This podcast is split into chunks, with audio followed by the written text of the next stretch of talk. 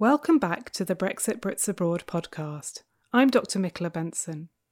Today I'm speaking to you from Toulouse, where I'm currently doing research with U K citizens who have made this part of southern France their home. It sounds terribly glamorous, I know, but what it really means is that I am in sole command of the recorder. I don't have my lovely producer Emma to tell me when to shut up, so please just bear with me for a few, well, hopefully not too many minutes. For the month of October, the project team decided to focus on citizenship. This is a central theme of the project, and it's really clear that this is one of the main issues, particularly as regards citizens' rights, that are emerging through the Brexit negotiations. It's also clear that since Brexit, there has been an increase in the number of U K citizens applying for dual nationality with other European Union member states, at least those states where that is possible. And in our conversations with British people living across the European Union, we've found that a fair number of them are considering this as one option for a variety of reasons. Indeed, when I was in rural France earlier in the summer, back in the Lot, where I did my PhD research, I was surprised by the number of people who were telling me that they were considering applying for French citizenship. So on this trip back to France, I was particularly interested to speak to people who had started that process of applying for citizenship, to find out more about the considerations behind this project, but also to learn about their experiences. I was fortunate enough to be introduced to Jill and Clive Metcalf, who along with three friends had embarked on the process of finding out more about what applying for French citizenship entails, and had submitted their applications and attended their interviews. At the time of our discussion, they were still waiting to find out whether they would be granted French citizenship or not. I started by asking Jill why they decided to apply for French citizenship in the first place. Um, because we've been living here for permanently for ten, over, over five years anyway. We'd been thinking about it before and we hadn't had the opportunity because we weren't here for five years. Now we've been living here for over seven. So we knew that we were eligible to apply, and the Brexit thing just made us more convinced that we should do it and do it now. But it was something that you were thinking about before Brexit? Yeah, because we wanted to commit to France. We wanted this to be our, our home. It is our home. We um, wanted to commit more to the, the local environment, the local community, and being French would give us that possibility. Okay. Do you want to explain a little bit more, Clive, about what, what it does for you, um, what it might do for you, taking French citizenship, what it means to you? What it means in the main is that we will continue to be Europeans. That, I think, is the driving force behind our decision, consequent to Brexit. Clearly, as Jill has said, we want to be seen as being full and committed citizens of the country where we live. And we want to be seen as being full and contributing citizens within our community as well. So it, it's a tiered thing. It's being committed to our community, uh, it's being committed to our region, département, and committed to France as a nation, and most importantly, really, committed to Europe. That's great, thank you very much. So I think one of the things that we've discussed at quite a lot of length is how um, many myths there are about applying for citizenship. So one of the things um, we I wanted to do today was ask you about your experience of applying for citizenship, with the hope that we might dispel some of those myths. So do you want to start out, Jill, by talking about this dossier that you've got in front of you? Yes, you, you have to have, one of the requirements is that you have a dossier of evidence to show, one, that you've lived in France for over five years and that you're financially viable, that you, you, you are self-supporting, but also something to do with your history, your family history. So there's all of those sort of things. And what you need to do is to get from the Préfet, wherever you are, uh, the list of all of the um, documents that you're going to need for your dossier, and that will vary from department, from region to region, I understand. So uh, we got the Préfet de la Haute Garonne, uh, and it gives you a list. But fortunately, although it is about um, ten pages long, you don't need all of those documents. So you do need to go through it, and if you've got, like we had a wonderful secretary at the mairie, she will help you to identify the documents you really need. You also have to complete a form, an application form, which is not like the U K. It's actually five pages, and one of those is just a page you sign. And that basically is your family history, where you've born, whether you're married, if you've got children, what you did for a living when you were in England, uh, and where you've lived. So, and uh, we only did where we've lived since we've been married, because we could go back to when I was born, and that would be far too burdensome. So you get that together, so you you complete that. You have to do three uh, forms, and they have to be handwritten, and so and you sign them at, at the end, but that's another issue. And then you you go through collecting all your information, and and one of the things that you quickly find out, you have to get a lot of birth certificates, death certificates, marriage certificates, and uh, you have to have them translated by a registered French translator. Uh, and he or she has to stamp those documents, the originals and your two photocopies. Um, so that's very important, and that's quite expensive, because it, there's a charge for that, naturally. It's their job. So I think ours was thirty-five, thirty-five euros per certificate. So between the two of us, that was quite a lot of money, and I don't want that to put people off, because it's just, we, we learnt from bitter experience that there's another myth that uh, documents that have been signed should not be more than three months old, but actually that's a myth. Once they've been signed and stamped by the translator, they're perfectly all right. And some of them you don't need. For example, your sister's birth certificate, marriage certificate, you don't need those. They need to be on the form, but you don't need their certificates. Yeah, so you you'd ha- you have to be a bit careful about those. And if, and if what you do need to do is to try and find somebody who's already done it, who can tell you. Uh, and uh, to that end, my, a friend and I are going to try and set up some sort of information site where we can advise you, and you could come back and ask us questions, because it's really helpful if you can do it with somebody else, and then you know where you're going. So so you start gathering your documents, I mean, and, and some of the documents, like your passport and your own birth certificate and marriage certificate, you do have to have the originals, you do have to have the certificates translated, and they will keep them. When you go for your interview, they do keep those, but you get them back. The passport, they hand you back straight away, but the birth certificate, marriage certificate, they keep. So that that's a fear that some people have, you know, will I ever see them again? And yes, you will, basically. So there's there's a list of all sorts of documents, photographs, stamps. You have to have a police check. Uh, and we did both the French and the English, and they weren't interested in the French at all, because actually we hadn't committed any crimes, so as most people don't seem to have done, so we that was okay. We haven't committed any crimes in England, yeah. um, And there's all sorts of sections um, to do with if you're a student, if you're working, if you're living, if you're living together, if you're a couple living together, there's different um, forms you have to sort of complete to say that you just attest that you are living together. One of the interesting things is that it, um, it does. Say that if you're over sixty, you don't have to have a particular level of French. You don't have to take a written test, which you do if you're under sixty. But in fact, when you have the interview, when you come to the interview, it is wholly in French. We got an attestation from our French teacher to say what level we were at, and we found the interview was wholly in French, although they were subtly helpful uh, to help us in some of the questions. So the, something you have to be aware of. So if, you, if your French isn't really up to it, it's worth looking at the sort of questions you may be asked when it comes to the interview. So you put it all together, and it says here that the, any dossier that's incomplete and not in order will be refused. So you have to be quite particular about it being in a certain order. And if you are sort of um, a bit... Um, anal about it, like me, you ha- I put a, a sheet that said what each one was in front of the dossier, so that I knew I wouldn't get in a muddle when I was shaking handing these things over. So it's it's a case of just going through and making sure you've got things. They will ask you for documents such as your last three years' tax, which you've got to keep it for five years anyway, and things. They ask you for what's called an attestation fiscale, which is to show that you've been paying tax, which you get from your local Trésor Public, and they've been very helpful. And things like if you own a property, you need to have a copy of the document of sale or an attestation from your notaire.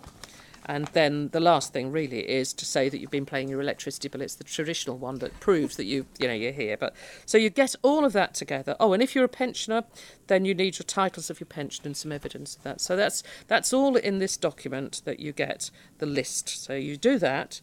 You get your dossier together, but our advice to people would be, um, we left it, we started the dossier in August two thousand sixteen, and everything was more or less ready by April, and we didn't get an interview until the sixteenth of August.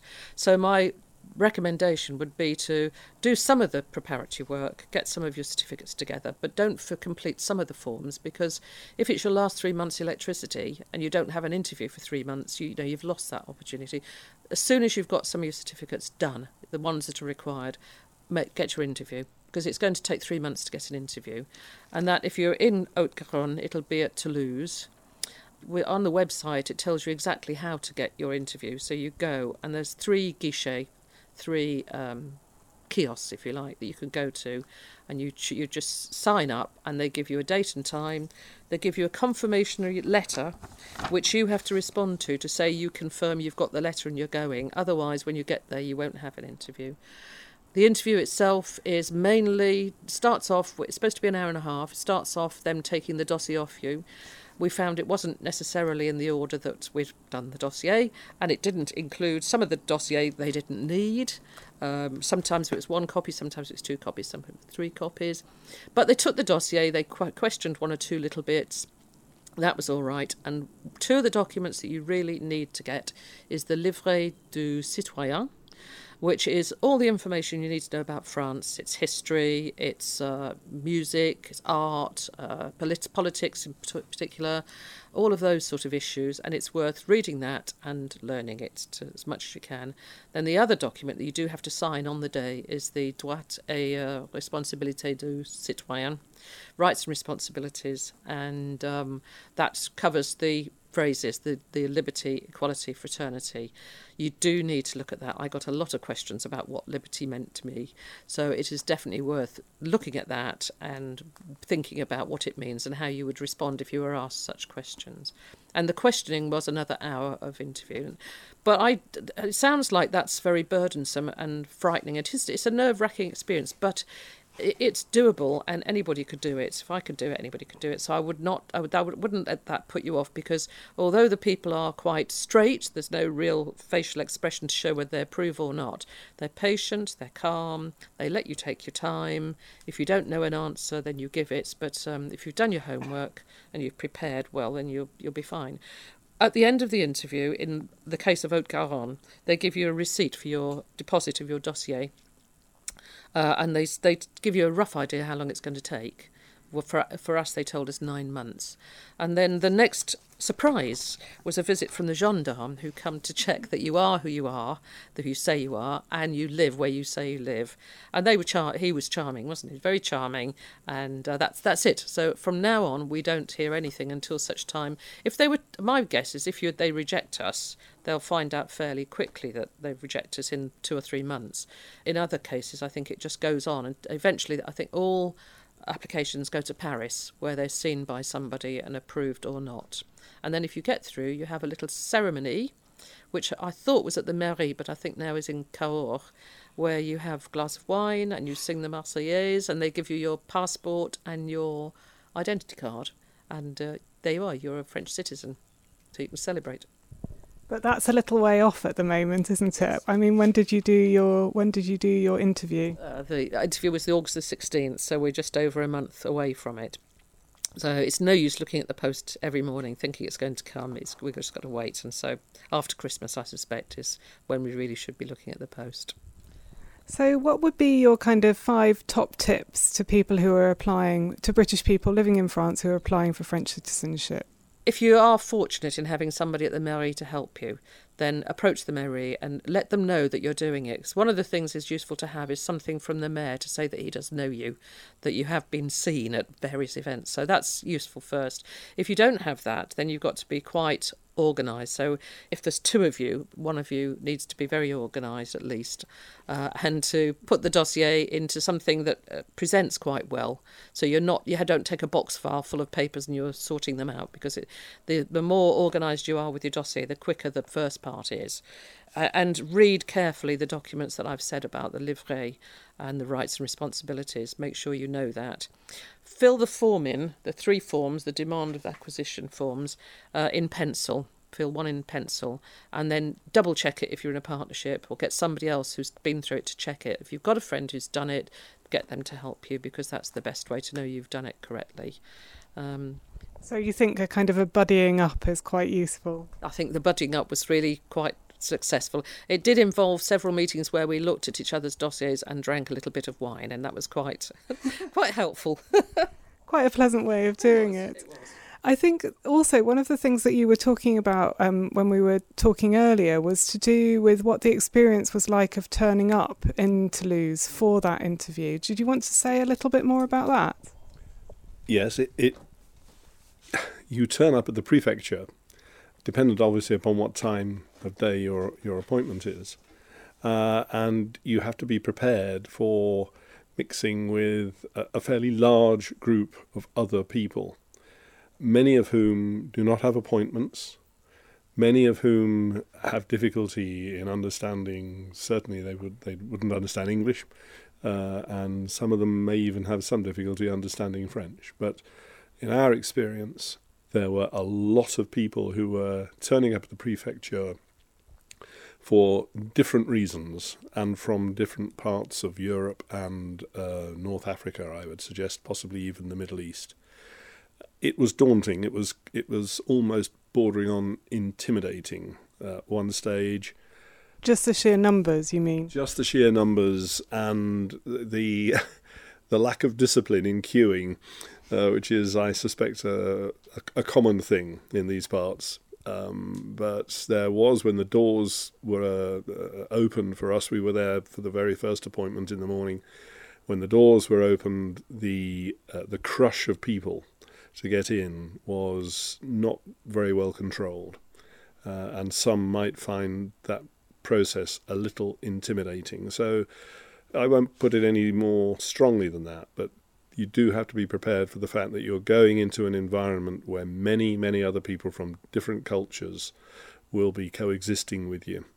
Uh, and that in itself just is the, the first step. It's quite daunting. Many many are desperate, aren't they? They yes. they're, they're desperate to get in. They have no paperwork, so they must get in to be able to put their first foot on the ladder, really, whereas we were well prepared, all prepared, you know, they're very English. Um, they're not, they have, don't have that advantage. Yeah. So. Is there anything else you would like to add? Well, uh, only that if uh, you know, if you can, if we can form uh, our little group, uh, if we can form some sort of um, website or something to help. That's that's our plan. We're going to have a meeting to get people who are interested to explain our what we did, uh, and I think that's that's the sort of help groups are going to be the way forward for people who haven't yet, or still contemplating or, or are in the process and want to, to check. Then I think if there's people out there that can do that for you, it'd be really helpful.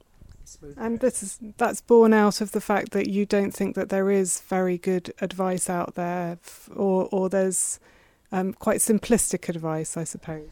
Um, I think I would call it flippant. Um, you know, I've read a couple of articles in magazines, and it's sort of you turn up in your cardigan and you, you throw the birth certificate at people and they say, oh, thank you very much, Fred. That's oh, that's great. Now go away and you can be a citizen. It's not like that at all. It's a very serious application, and it, so it should be. You're applying to join uh, a na- another nation, become a citizen of another nation, and it has to be done seriously.